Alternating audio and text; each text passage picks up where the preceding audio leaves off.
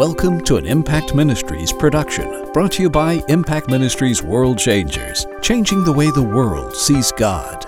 Learn how you can become a world changer today by visiting www.impactministries.com. Now, here's your host, founder of Impact Ministries and developer of Heart Physics, the self development programs that have changed thousands of lives around the world, Dr. Jim Richards. Hey, I'm Jim Richards. Welcome to Impact Cyber Church. You know something? I am so thankful for this technology. I, I, I, just thank God for this regular. You know, we're not trying to replace the local church. That's not our goal. But I'll tell you what we're trying to do. All over the world, there are people saying, I want to go in this direction. I want to be a disciple of the Lord Jesus. I want to know Him. I want to follow Him. I want to establish my heart. And so, you know something? We created Cyber Church because we want to make sure people all over the world have the opportunity to be developed, to be uh, uh, taught, to be established in this message of grace, peace, faith, righteousness, the unconditional love of God, Jesus as Lord, and do it from a heart perspective. Today, we're going to be talking about that very fact. We're going to be talking about establishing your heart in a covenant. I call this steadfast in the covenant. You're going to see why this is so incredibly important and and you're going to understand why doing this from your heart is so incredibly important. I'll be right back. Don't go away. Hey, I've got a great download for you this month all the evidence you need. You say what that's about? I'll tell you what that's about. That's about gathering the evidence to persuade your heart to believe God for whatever you need in your life right now. Listen, download this right now. It's my gift to you. You know, one of the scriptures I refer to quite often, and I, I, hope, you know, if you get tired of me referring to a scripture, then you might need to pray about it because if, if you get tired of any scripture that can bring you life or any scripture that, any scripture, then, then, then you're not getting out of it what you could get out of it. So just let me encourage you. But Jesus said something. See, remember, Jesus came so that we could have abundant life, or that we could have Zoe so that we could have the quality of life that God possesses. That's, that's the goal. That's always been the goal that God has had for His people. You know, even in the Old Testament, God would say, listen, I'm going to give you these commandments. And, and let me put a little parentheses. How many people tell you that the commandments are fear-based? Nothing God has ever done has been fear-based. Everything God has ever done has been love-based. It's been based on the fact that He loves man and wants man to have the best quality life he could possibly have. And so the commandments, and we talked about this, I think, last week, there's not even a word in English that properly translates the, the, the, word commandment or the word law. It has nothing to do with legalism. You know, religion turned it into legalism. These were, these were prescriptions to show people how to live a healthy quality, quality life. But even in the Old Testament, God would say, listen, I'm going to give you these commandments. And if you'll apply these things, your life will be incredible. You'll have a good life. Your nation will be stable and, and, and you will love me. In other words, God links quality of life to being able to love and trust Him. Because if your involvement with God makes your life worse, and you know, it's amazing the believers that think, you know, boy, since I became a Christian, it, it, it's just gotten harder. I'll tell you something. If it's gotten harder, then you have not taken Jesus' yoke and that yoke means his doctrine, his interpretation of who God is, his interpretation of how to apply the Word of God. Because he said his yoke would make it easy and light and you'd find rest to your soul. So I'm just, I'm not trying to make you mad, not trying to get in an argument with you, but I'm telling you, if your walk with God is hard, you haven't taken on the yoke that Jesus presented and you haven't specifically haven't believed it in your heart because God directly links being at rest, uh, having a good life, having a quality, quality of life. He links that to our ability to, to receive His love and uh, or recognize it as His love and thereby trust Him. So I want you to know something. God, God knows that if, if you experience His goodness, that you're going to be faithful. You're going to fall in love with Him. And it's not that He's buying your love. It's just that you, you're not going to love God or feel loved by God if life is hard all the time. You're going to be questioning God. You're going to be wondering why these things are happening to you. So, so Jesus said, I've come that you might have Zoe. That's what it says in the Greek, which means the quality of life, life possessed by the one who gets it.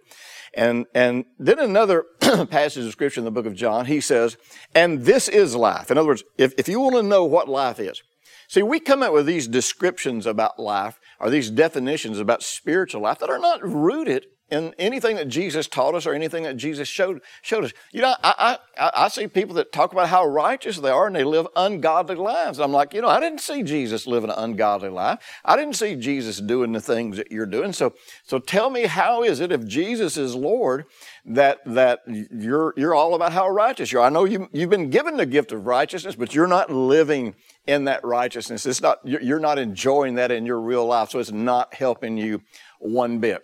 So, so he says, he says, now listen, this is life. If you want to know what life is, don't define it by your subjective experience because you get a warm and fuzzy feeling when you hear somebody say something or teach something.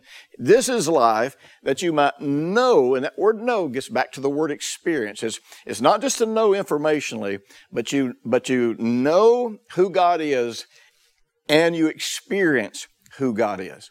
Now, see, I want you to understand something. When you talk about information, you know, the Word of God, the written Word of God, it plays two roles in, in how it affects you. It affects you on the intellectual level when you renew your mind. And renewing your mind is the functional form or the functional application of repentance because repentance is not about wailing and moaning and crying. You might, you know, I'll tell you, when you, when you realize how much you messed up your life because you didn't trust God, you might wail and moan and cry, but that's not what repentance is. Repentance is when you change your mind.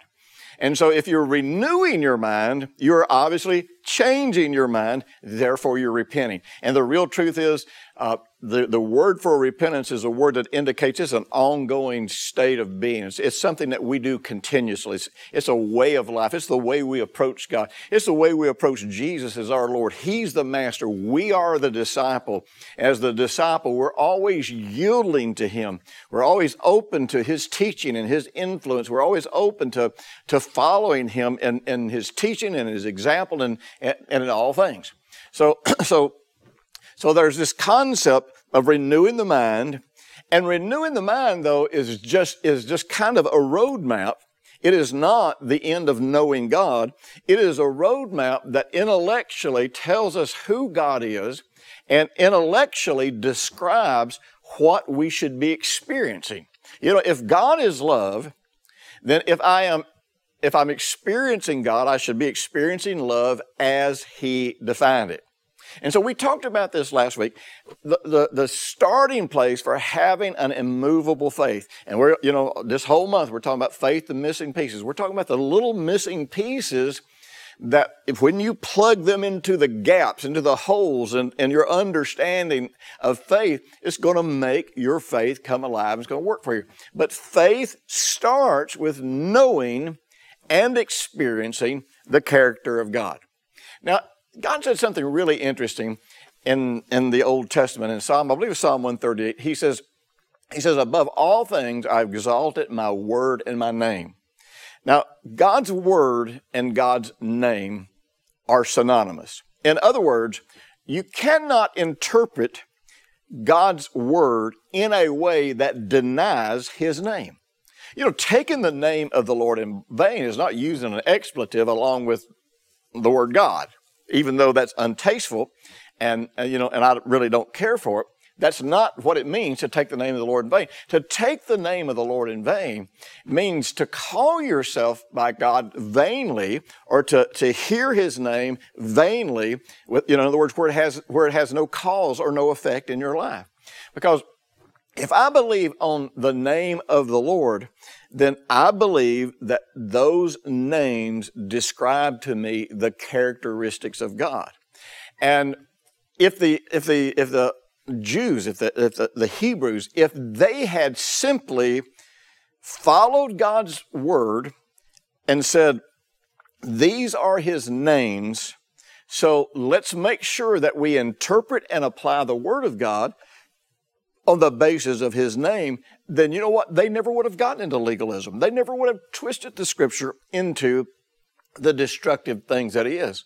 Now, the names of God are not the complete fulfillment and expression of who God is, but it, but it, it was the starting place. So let's just look at a few of the names of God. We'll, we'll, we'll keep going on this, but, but stop and think as we, as we talk about each one of these names, stop and think if you're taking that name of God in vain or if you are trusting God to manifest that characteristic of His name. Now, listen, I'll be right back, and we're going to start looking at the names of God because knowing God, knowing who He is, informationally is the first step toward experiencing who He is in your heart and in your life in a meaningful way. I'll be right back. Don't go away. You know, there's nothing more important than protecting your faith. That's one of the reasons the Bible tells you to guard your heart because out of your heart flows all of your abundance of the life because out of your heart is the seat of your faith. And listen, Faith the Missing Pieces is one of these series. I've gotten hundreds and hundreds of testimonies of people who recovered, lost, destroyed, and weakened faith because they learned the pieces that would put all of it back together and make it work like it's supposed to. You want to get this and you want to establish your faith. All right, here we're going to dive into this. Let me, let me just say this. Be sure and click the like button right at the bottom of your screen there, because every time you like this, this increases how many people get a chance to uh, be exposed to these videos. And listen, we're going to raise up 1 billion disciples around the world for Jesus. And so everything that you do to get these uh, cyber church messages out to more people is going to greatly, greatly, greatly benefit us and it's going to benefit the people who need to hear this word of God. So remember, we're, we're wanting to know God. Now remember, you, knowing, experience it. You can't experience anything about God that you, that you have not taken hold of and brought it to yourself. In other words, you haven't received. And you can't receive anything from God that you haven't believed to be true. And you can't believe for something to be true if you haven't heard that truth.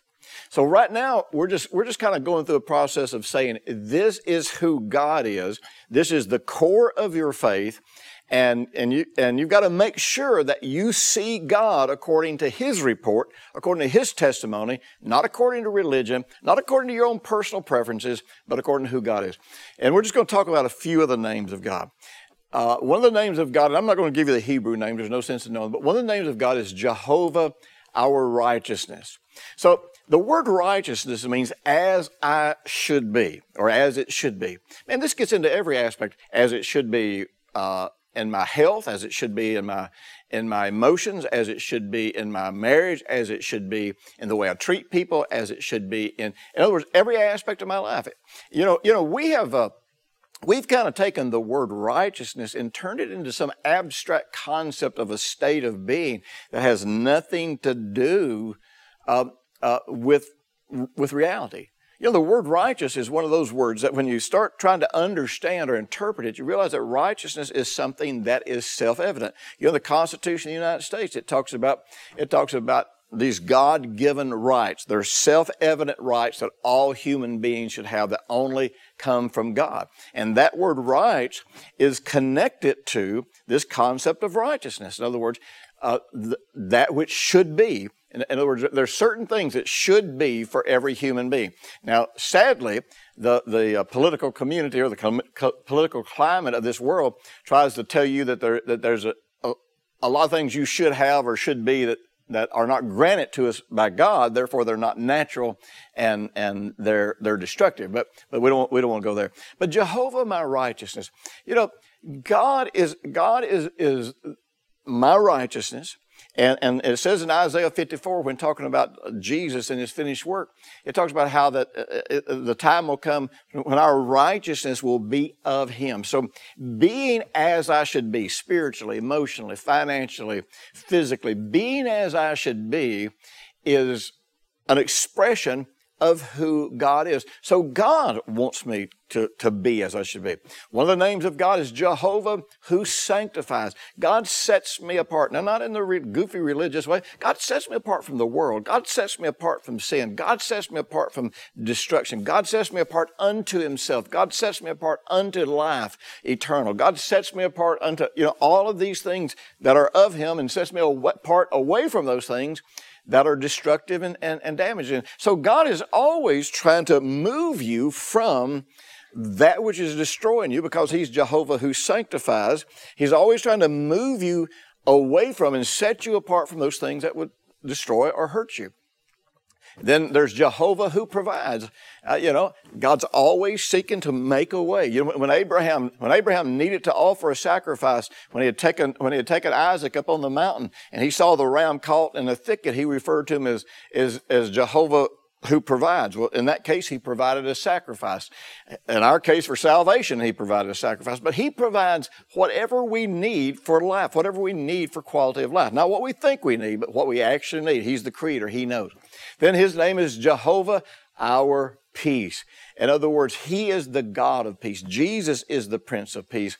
And so, so God, uh, God always bring peace. Just think of how many hundreds of times in the Old Testament, you know, when an angel would appear and announce the presence of God or announce a message from God, you know, the first thing it would say would be, fear not, you know, peace, fear not, peace, be still. God didn't show up on the scene and said, uh, be afraid, be in terror, fall on your knees, beg for your life. And so, so you start looking at this like Jehovah Rapha, the Lord God who heals, Jehovah who heals. He's the healer. He always heals.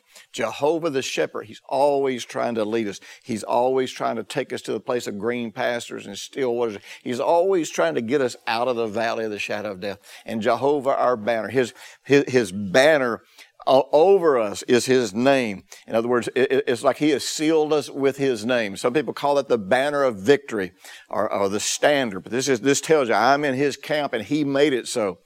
And then there's Jehovah Shammah, Jehovah who is present. He's always present. He never leaves you, He never fails you, never forsakes you, no matter what you do, even if you deserve it. So you look at all of this and you say, well, wait a minute. Uh, this, this, my representation of God and what I believe about God is really pretty different from this. Well, well see, I got to tell you something. Almost everything people believe about God. First of all, Jesus manifested all of these qualities and characteristics and showed us what they would look like in real life so that we would see his interaction with people and so we could say, oh, this is, this is what the name of Jehovah who heals is about. He healed everybody that came to him. He didn't turn anybody away.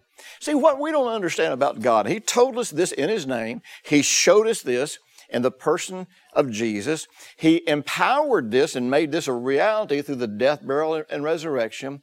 And He sent it to us via the Holy Spirit who we can yield to by, when we yield to His truth. So the truth is God really wants us to have a better life and He's putting more effort into us to have a better life than we are. See, religion has always made us feel that we have to persuade God to give us a better life or to fulfill His promises or we got to push Him to answer our prayers. You know, we've got to put the pressure on God. And there's people who will teach those kinds of things. That's not what Jesus taught. See, the truth is, God more passionately desires that you have uh, the Zoe, the quality of life uh, that that He wants you to have. He He desires that more passionately than you do. He wants you to have a better life than you desire, or a better life than you deserve. See, the most consistent lie that comes from Luciferian influence doctrine is that God wants you to suffer, and that the hardship and the pain that comes into your life is somehow God's will and they're just, you know, God's working out a plan. People lose their children. Well, you know, I don't know what, I don't know why God took my child, but God didn't take your child. God's name is not Jehovah the murderer. God's name is not Jehovah the child killer. There's this concept that God has to be appeased through our sacrifices and our prayers and, and, and, all that we give up for Him, that He's a hard taskmaster. But you know what? In the Old Testament, God said He wanted us to obey Him from our hearts. Our life would be great and so that we would love him and trust him. See, knowing him as our loving Father, knowing him as the source of life at its best, always leads us to trust him. And then experiencing his generosity, his kindness, his abundance causes us to love him as our Father. And again, after all, his name is not Jehovah who takes away, it's Jehovah who provides. Psalm 81, and I, you know, I refer to this so many times when I'm sharing with you. Psalm 81, verse 10, God tells Israel that He wanted so much better than, for them than they had received. Now remember, the nation of Israel, we should look at the nation of Israel as we would our individual life, as one man, and learn from the experiences that they went through as a nation. Now, since they didn't believe His name, His character, or His promises, they settled for what they could get through their own limited concepts of God. They had their own concepts of God. Now, It's what Jesus called little faith. And little faith isn't having the amount of faith, but it's having little trust for God. Only willing to believe God for little things because this is the God you believe and that God only does these little things. But in verse 10 in Psalm 81, he goes on to say, Open your mouth wide and I'll fill it. What do you mean he'll fill it? He'll fill it with good things. He'll fill it with food. He'll fill it with what satisfies. See, Jehovah, who provides, wants to fill your mouth or your life with good things. So everything that God tells us, everything He's ever told us to do, is for our good, not for His good. It doesn't do God any good when we do and follow His word, when we trust Him and obey Him. It doesn't do Him any good. It does us some good. We're the beneficiaries of our own obedience, not because obedience earns something from God, but because obedience that is coming from the place of trust follows God into the best life imaginable. So then, verse 11, he says, but my people would not heed my voice. See, that's the thing. We've got to be willing to follow his voice. Well, first place we have his voice is in the written word of God, as interpreted by the Lord Jesus, as interpreted by love. We have his word that tells us how to treat one another, how to make decisions, how to manage our businesses, how to manage our money, all, you know, how to manage our marriages, how to raise our kids, how to, how to have civil order. We've got all this. And God doesn't need to say it to us again because He's already said it to us once, and Jesus shows us what it looks like from the motive of love. But we don't heed. We want something else. We need something else. And God said, So I gave them over to their own stubborn heart to walk in their own counsels. Now, you have to realize God never violates our will. We're creating the likeness and the image of God. And if we choose to harden our heart and resist His leadership, He has no choice but to allow us to follow our own path. Therefore, when hardship comes into our lives, we have to realize we're just reaping what we have sown. Now, reap, sowing and reaping, this is not God taking action against us. It's the fruit of our beliefs and our actions manifesting in our life. It's us reaching the destination of the path we have chosen to walk. And then God goes on to say, Oh, that my people would listen to me that Israel would walk in my ways. See, God wants us to walk in our ways. He wants us to be children who look like the Father. He said, I would subdue their enemies for them. See, walking in His ways doesn't earn us the good things of God. Walking in His ways leads us to the good things of God. And if we choose not to follow Him as our shepherd, then He can't lead us out of the valley of shadow of death. And that's where we'll remain until we choose to follow Him. But he's always trying to lead us because he's Jehovah who's present. And so he's always trying to lead us. He's always trying to lead us in something better than what we have settled for. See, when we settle for where we are, it indicates that our limited view of God says God's not any bigger than this in my life. It indicates a lack of trust. So, so we're not trusting Him to do what He said He would do in the Lord Jesus. But He's always offering better. Listen to this. He says, he, this says this in Psalm um, 81, 16, I believe it is. He says, He would have fed them also with the finest wheat and with honey from the rock I would satisfy you. In other words, they, you know, it was so miraculous for them to go out every day and get manna. But you know what? They could have had wheat. And all those people that were complaining about the manna because they were getting tired of eating, they could have had wheat if they had believed God for it. And you know those people that got tired of all they had to drink was water? They could have had honey out of that rock. But you see, they limited God to how good they thought it was. They settled for water when they could have gotten honey. They settled for manna when they could have gotten wheat. Now, he explained over in Psalm 78 14 that they had limited him, that he was offering them more than they had settled for. So in our minds, we perceive God as the one who is limiting the quality of our lives, but in fact, it's our lack of knowledge and trust in God's true nature and God's character. And Psalm 78, 37 explains it all when he says, when he says, their heart was not steadfast with him, nor were they faithful in his covenant. The number one cause of a limited life for us today is the result of our hearts not being steadfast in the new covenant. Listen, don't go away. I'm going to come back and we're going to get ultra practical in my mentoring moment. I'll be right back. If you're ready for your faith to explode into something effective and powerful, if you're ready to take everything you know about God and bring the pieces together so they work, then you want to get faith, the missing pieces. I'm telling you, it's going to transform your belief, your trust for God. You know, God has opened some great doors for us. I want to give you the opportunity to step through them with us. We just recently sent about 125 copies of Taking the Limits Off God to some of our veterans that are deployed in the Middle East. We also just sent about 150 copies of How to Stop the Pain to a prison that's taken prisoners through using this book and doing a book study together. We've also started dozens of Bible schools in third world countries over the last few months. And we do all of that without asking for a dime or charging them anything because I always tell them our world changers always want to be a part of reaching people around the world. I want you to consider becoming a world changer or at least giving us a generous donation to help us. We've got more books to send out, we've got more Bible schools to start. We are changing the way the world sees God and we are spreading this message all over the world, but I need you to help me financially. So be sure sure and go to our website and become a part of our World Changer family. Listen, be sure at the end of this program to click the subscribe button. Man, this will help us reach more people. And it's going to pop up, won't take you about five seconds. It's going to help us and it's going to give you a chance to help some other people. Now, listen, most believers that I've talked to over the last 45 years absolutely either didn't know or did not believe the new covenant. They knew there was a new covenant, but they really knew nothing about it. Therefore, there's no way that their heart could become steadfast in who God is or what God's offering. The covenant that God established in the Lord Jesus took place as a result of Jesus living a life of obedience, obedience driven by faith, and then ultimately at the cross, he, he hangs on a cross, he becomes our sin, he takes our punishment. He takes our rejection from God. He dies the death that we deserve. But in all of this, he believed God and he kept believing the promises that God had made to him. Therefore, he was raised up in righteousness. He went into heaven, cast Satan out of heaven, and um, uh, sat down at the right hand of God, purged the heavenly holy of holies, and received an inheritance that included all of the promises of God.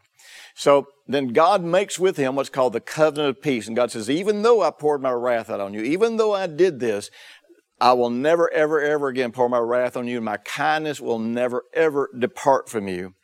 And since we believe on Jesus, we have been baptized into the person, into the body of Christ. Therefore, we share in that covenant. We don't have an individual covenant with God. So you've got to begin to look at all that God, God gave Jesus through the covenant, which would be every promise he's ever made, plus a lot more. And, and you've got to begin to identify yourself as being a person who is in the covenant because you're in Jesus. You share in the covenant with Jesus. And however you do it, you know, you, you, I teach people to meditate and see Jesus stepping into them or see them stepping into Jesus so that we can identify ourselves as one with the resurrected Lord. So whatever you have to do now to begin to identify with and see yourself as connected to and living in and sharing in the resurrected Lord, this is the time to do it. Thanks for listening to the weekly Impact Ministries World Changers podcast with Dr. Jim Richards. If you like what you've just heard, we encourage you to share our web address, www.impactministries.com, with friends and colleagues. Be sure to check out the resources section of our website for previous podcasts and our videos. Join us next week for another great message by Dr. Jim Richards.